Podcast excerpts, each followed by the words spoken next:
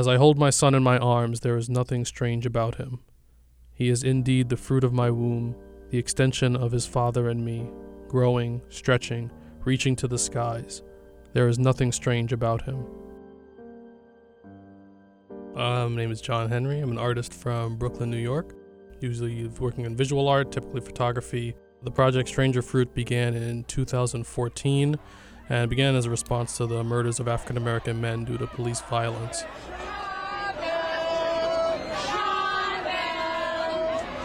More than 200 people have been arrested in a day of protest over the acquittal of three police officers and the killing of Sean Bell. The morning of the verdict, those images from the newspaper uh, stayed with me forever. The 23 year old Bell died in a hail of 50 police bullets the morning of what would have been his wedding day in November of 2006. Later that year in October, my good friend was getting married, and I was one of the groomsmen. And at the bachelor party, that's all I could think of was what if this was happening to him? What if this was happening to us? 2014 was when it actually all came together. Stranger Fruit comes off of the Billie Holiday song Strange Fruit, but it was really the Nina Simone song that I connected with more. Strange Fruit is, um, as they describe, southern bodies hanging from the poplar tree in the antebellum South, basically speaking to lynchings. With Stranger Fruit, people aren't getting lynched anymore, but they're literally getting picked off the street. Lynching was such a common thing, and now it's like these shootings have become commonplace, you know, where we've almost become numb to it. Every image has its own uh, story. It's kind of a just right on a street corner in New Jersey in front of a closed down cleaners. Ebony in the middle with her pink shirt that says awake on it, holding up her son, flanked by her two younger sons on each side, one holding his head, the other one supporting his legs, all of them staring into camera. One of the things I use in the photo is the gaze, the mother looking into the viewer. Uh, makes it a lot harder to look away for a, a, long time while I was working on the project, something wasn't right.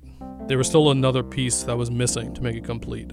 While I was in Chicago, Nefertiti from Parkchester, New York, she had reposted the image that we made the previous year on Facebook, and she had written this amazing poem. As I hold my son in my arms, there is nothing strange about him the second I saw the poem, it was like you know, I got hit with a bullet. There was nothing strange about it. It just stopped me dead in my tracks, and that instant I knew this was the final chapter of the piece. It was the text, the text from the mothers. There is nothing strange about him. He is my son, he is my soul, and he is beautiful. There are a couple more locations that I have to photograph in before I can really say it's finished. Um, in particular, be in Minneapolis this winter. I just have you know these images burned in my head of the black bodies in the snow, but also Minneapolis, St. Paul is the home of Target. So just thinking of the possibilities with the red bullseye, Texas, Nebraska, and maybe you know like a handful of other locations, but uh, because yeah, I could shoot Stranger Fruit forever, but trust me, I do not want to. what does justice look like? Um,